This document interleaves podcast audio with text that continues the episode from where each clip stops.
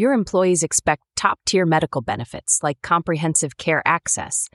But how can you balance these expectations against rising costs across your full benefits portfolio?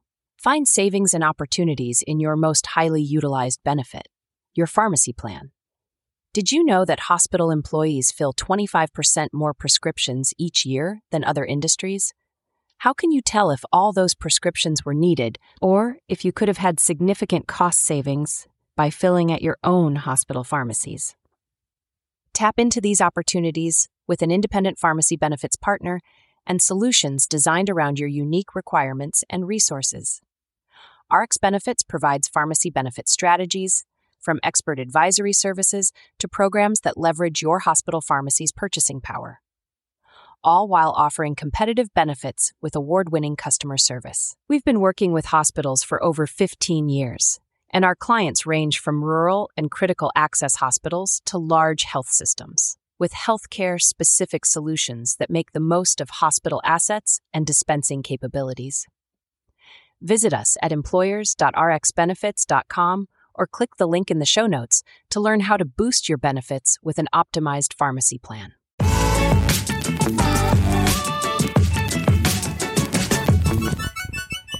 Bo and Luke Nation, welcome to another episode of the Bo and Luke Show. I'm your co-host Luke Carignan. I'm here with my other co-host Bo Brabo. We have the pleasure right now of sitting here with Dr. Craig Kent. Craig is actually the EVP of Health Affairs for U- University of Virginia and the CEO of UVA Health. So plays quite a big role here in the Commonwealth. And Doctor, we could not be more excited to have you here with us. Thanks for having me. Really appreciate it.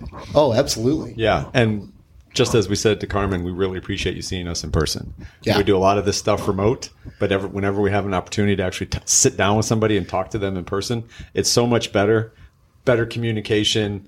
You get the nonverbal communication, the facial recognition, all that stuff going, and it just makes for a way better conversation. So we're very appreciative of your time. Well, well, thank thank you so much. Uh, a lost art, right? Yeah. Uh, Yes. Actually, being across from somebody and having a conversation For sure. uh, We're all aficionados at Zoom, but it's not the same thing. So, so True. thank, thanks for actually making the trip and being here. Oh, you're most welcome. Uh, first question: How proud are you to be here? Just walking around the campus and driving through here, I I got a sense of pride from everybody when I walked through here. Just even showing me everything, I, you got to feel the same thing. I, I, I love UVA. I mean, it's just a, an incredible privilege and opportunity to be one of the leaders here, be, be able to lead the health system. Uh, I, I knew before I took the role, I've, I've been in it for about three years now, that UVA was a wonderful place. It's a great university. The health system has a national reputation. Uh, but three years into it, um, I'm, I'm even further amazed at what the opportunity is here and how strong the institution is. And, and you're right, there, there is that. Um, that pride. Uh, I mean, you, you can talk to the nurses on the units, uh, people in the clinics, the patients, uh, everybody's excited about UVA Health, very prideful of what we have going on here. Even the people in the parking garages, I'm telling Oh, you, they they're were- super helpful. Just like you roll down your window, you talk to them, it sounded like on a different level. Yeah, no, that, that- that's actually true. I, so I've been part of a number of health systems uh, during my career, uh, and some really great health systems. But something that's special here is to the individual, people care about patients. They care about what they do. They have an incredible pride, and I think the consequence is the care is the best it can possibly be.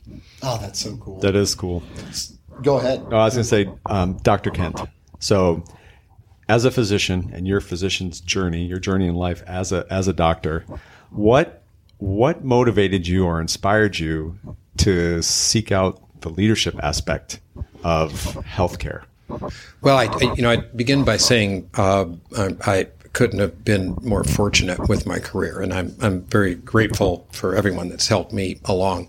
I grew up in a cattle ranch in Nevada. My dad was a rancher, hadn't gone to college. I was supposed to take over the ranch because I was the oldest son, and. Um, and then at some point, uh, after going to college at University of Nevada, so I could come home on the weekends and work on the ranch, uh, I said, ah, "I'm not sure I'm going to be a rancher." And Oh, wow. And then I loved the sciences. I loved people, so thought about medicine and went to medical school with the full intent of, of coming back to the ranch and being a local practitioner in my, my community. Um, but then had all of these opportunities along the way um, mm-hmm. uh, to attend medical school in San Francisco at UCSF, surgical residency there, and, and then became involved in research. I love research. And so I kept being pulled further and further away, much to my father's dismay but at some point made the decision to go into academic medicine. Mm-hmm. And academic medicine is so much fun because you can not only be an extraordinary clinician, but you can educate the next generation of our healthcare providers. Uh, I, I, love and been funded researcher for many, many years. And so what a great opportunity. Yeah. Uh, but then, then what happened at some point after, um, you know, I became a practicing physician, had my lab, I was, was part of the Harvard system at the time.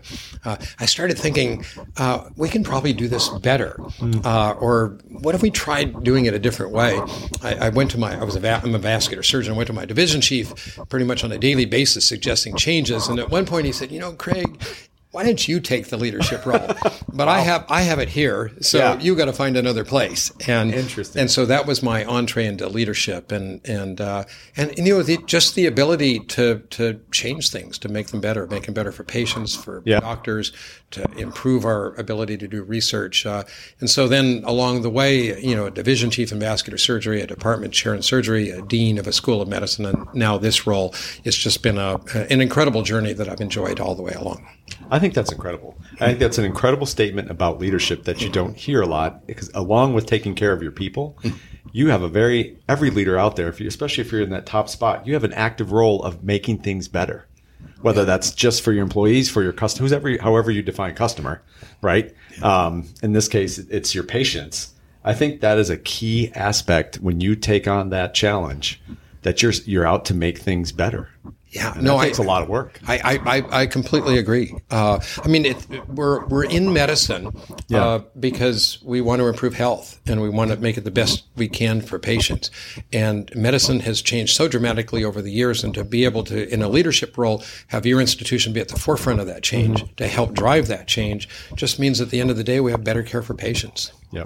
And is that what drives everything for you? Is that like the guiding light? Like what, when you wake up in the morning, what is it where you're like, oh, I'm going to go accomplish this? What is it uh, that you're most passionate about? I, I, think the guiding light is just taking great care of patients, and and all of the academic missions tie into that. So so academic medical centers take care of the most indigent patients or the most complex patients. So if you have better surgeons, more innovative techniques, clinical trials, you can take great care of patients. Research. Why, why do we do research? So that we can in, invent new therapies yeah. that can prolong patients' lives and, and their, uh, you know, quality of life. And so, so there, and then why do we educate people? So that, you know, 10 years from now, 20 years from now, we have a whole new round of physicians, nurses, and such that take great care of patients. So the patient is at the center point of of everything we do.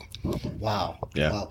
Are there any clinical lessons that you learned in, in your journey that you apply to business? Because now you're running it as a business and being a leader, right? Are there things like, because it's diagnosing, prescribing? Are there a lot of those? It seems like it could be familiar. Yeah, so so a- absolutely familiar. First, first of all, um, uh, I, I, believe that physicians that are in these leadership roles and ones that have had active clinical practices, you're better able to lead because you're, you're, you're leading people that are actively involved in clinical care or involved in uh, obtaining research grants. And if you've had your own grants and mm-hmm. you've been in the clinic yourself, it, it's just a lot better. Under, uh, you're better able to understand how to make lives better for the people that you serve. So, so there's that part. The other that I would add is um, one of the things you learn in clinical care is humbleness, mm-hmm. uh, a respect for what you don't know. And, uh, and, and if you're constantly learning, if, if you are introspective uh, about how you treated a certain patient, that means the next patient you treat, you're going to treat better.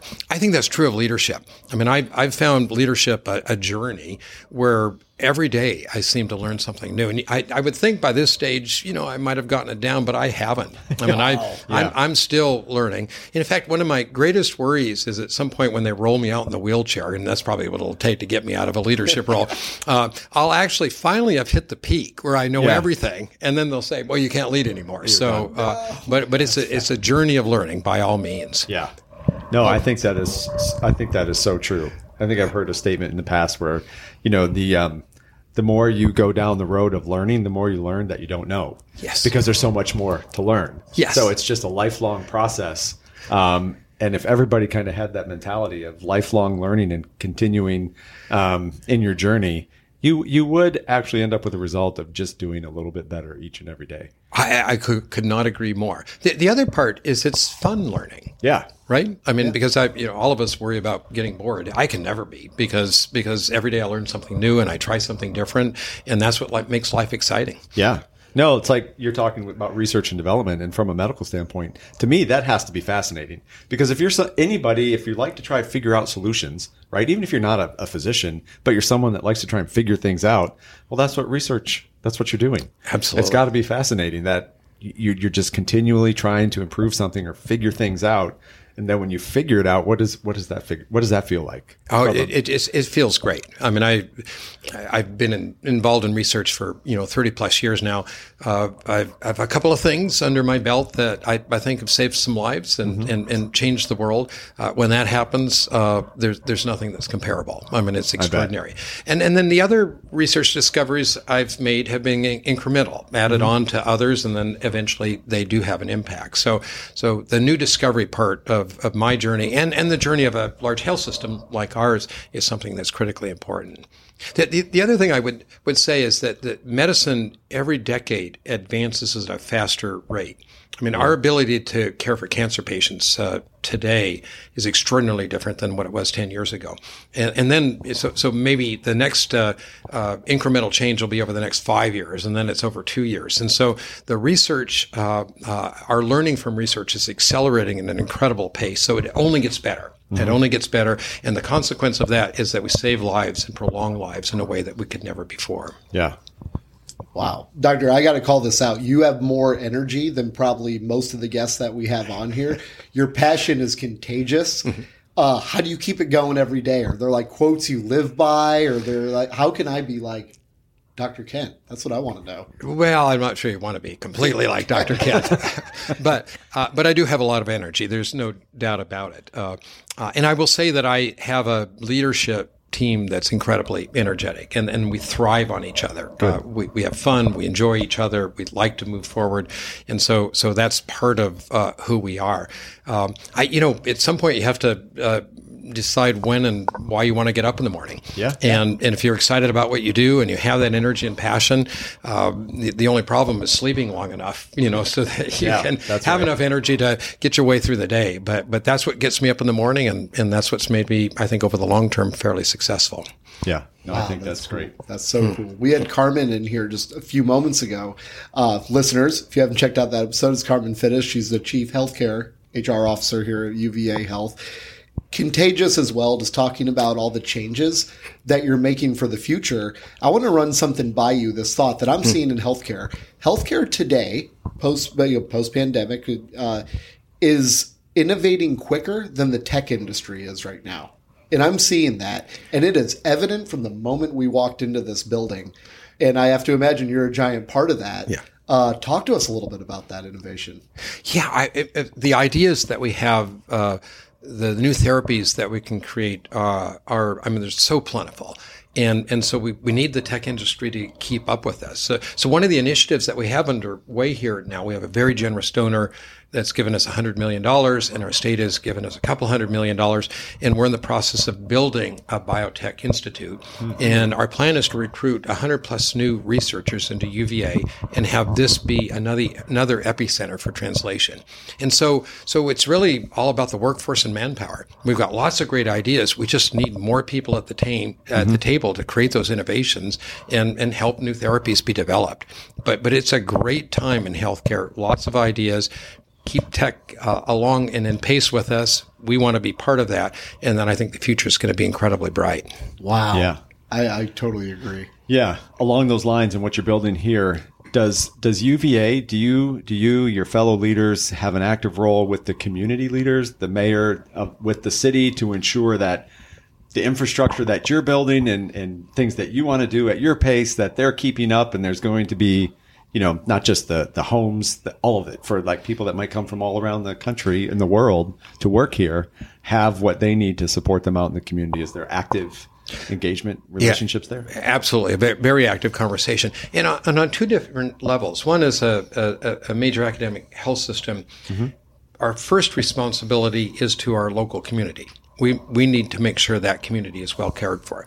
And I'd be wrong to say that we have that completely figured out or any academic medical center has that figured out. So many very, very good and recent conversations with community leaders about how we can be better. So for, so for example, one of the things we're, we're buying several mobile vans.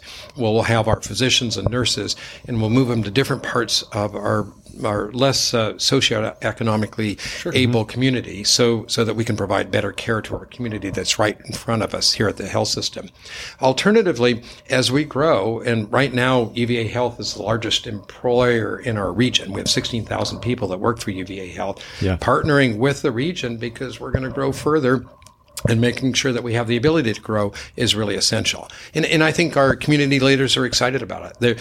Uh, how bad can it be to have a world class healthcare organization here locally uh, that's accessible to the people that live in this community? So mm-hmm. they're appreciative, and I think they're excited about our growth. And that partnership, as you suggest, is, yeah. is incredibly important. Prior to us starting the recording, we were having a brief chat about access to healthcare, and you were talking about UVA Health and where you're situated being the only access. There's there's no competitors. So how important is access to healthcare to you and the new 10 year strategic plan that you've implemented or you're working on? How important is that? It is fundamental. Uh, I, you know, I've practiced and led in other uh, communities where there's lots of competition. Uh, something that's unique about UVA, uh, our role here in Charlottesville, and I, I, would say throughout the state, is there isn't enough health care, uh, particularly in the more rural communities. And so we have to have our doors open. Our operating rooms have to be functional. We have to have our beds open because if they're not, people won't receive the care that they need. There aren't other options. And we were talking earlier about the fact that there's a staffing shortage. Well, so some uh, healthcare organizations, because of staffing shortages, have closed beds or closed the operating room or limited access to the emergency department. We just don't have that option here because yeah. we're the only place that people can come to for care. And so it's, it's, in some ways almost more of a struggle. We have to improve our staffing. We have to keep our doors open. The burden, of course, then is on our physicians and healthcare workers because they're all working twice as hard as they would otherwise uh, because there's just yeah. no other option. That said, we've got a great group of healthcare workers and physicians. They're excited about what they do. And if it takes extra hours and extra work, we're rolling up our sleeves and, and doing the best that we possibly can. That's amazing. Oh, and you're going to do it. I can already feel it just walking around here. Yeah. Doctor, for the last couple minutes, we'd like to give you the floor. Speak to however long you want, to whomever you want. Tell folks why they should come join you on this journey uh, or anything you're passionate about. Yeah, no, absolutely. Well, so uh, anybody that's out there that's listening that isn't in healthcare, uh, we want you to all come and join us in healthcare. And uh, you know, there's incredible opportunities. This this is a, a stable work environment. You will be needed for the, your entirety of your career. And whether you're interested in nursing or becoming a physician or someone that helps us with transport or respiratory therapy, we need healthcare workers. It's an incredibly positively rewarding experience to have a life in healthcare. And we need to solve our staffing shortages. So please come and, and be part of who we are. Uh, the other uh, comment I would make is to say how fortunate I am, and I know many of my coworkers here at UV Health, UV Health feel the same, uh, to be given the opportunity to take care of patients and to provide better lives for our patients. Mm-hmm. We're, we're, we're, the gift is to us. And sometimes you think it's the opposite, but really, every time somebody does well and it's a consequence of us individually or our health system, we're the ones that are rewarded by knowing that we're doing something really great for the world and, and for the people that we care for. That's fantastic. It's amazing. It's amazing. Yep. Doctor, you've been fantastic. Uh, thank you so much for having us out here uh, to UVA Health. We couldn't be more grateful. Uh, Bo and Luke Nation, that's our app.